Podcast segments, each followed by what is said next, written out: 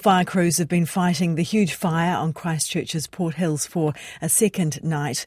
One home has been destroyed in the blaze and 80 houses remain evacuated. This morning, 28 crews will be supported by 15 helicopters and two aircraft laying fire retardant. Yesterday, people in Hoon Hay Valley Road and Early Valley Road were allowed home uh, later on in the afternoon. Others on Worsley Road, well, they are still waiting and hoping that it will be their turn soon. Niva Chittock reports. This Worsley Road resident first got wind of the fire on Wednesday afternoon when a helicopter flew over his house. Turn around, one helicopter, literally 30 seconds later, it's a second helicopter.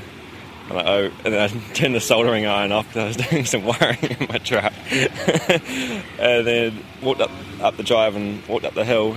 It's all go. Smoke everywhere, a bit overwhelmed. He started loading up belongings into his truck and preparing to leave, knowing all too well what the flames are capable of.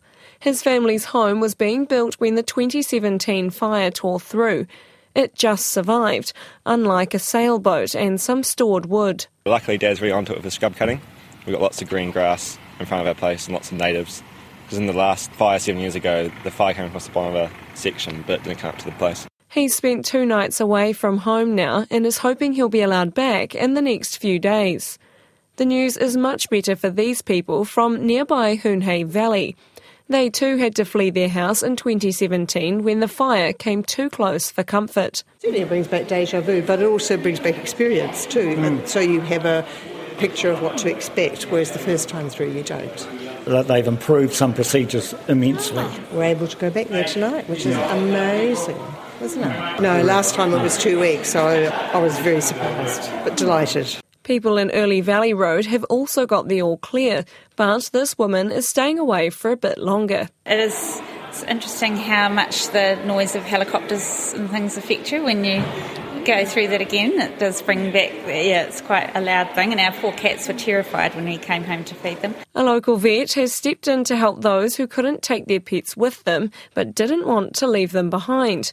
Joanna Smith says her practice is currently caring for 20 cats and one dog recovering from surgery, much to their owner's relief. Awesome that we could be there to help them too. And yeah, everybody's been keen to help as well. So yeah, it's nice seeing my teams all getting together and helping each other out and supporting each other in the community. Everyone says the firefighter and emergency response so far is significantly better than seven years ago.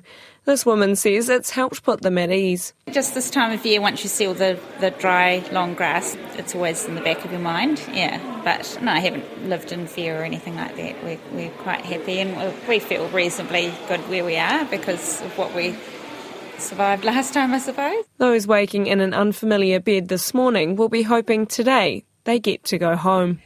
Niva Chittock with that report.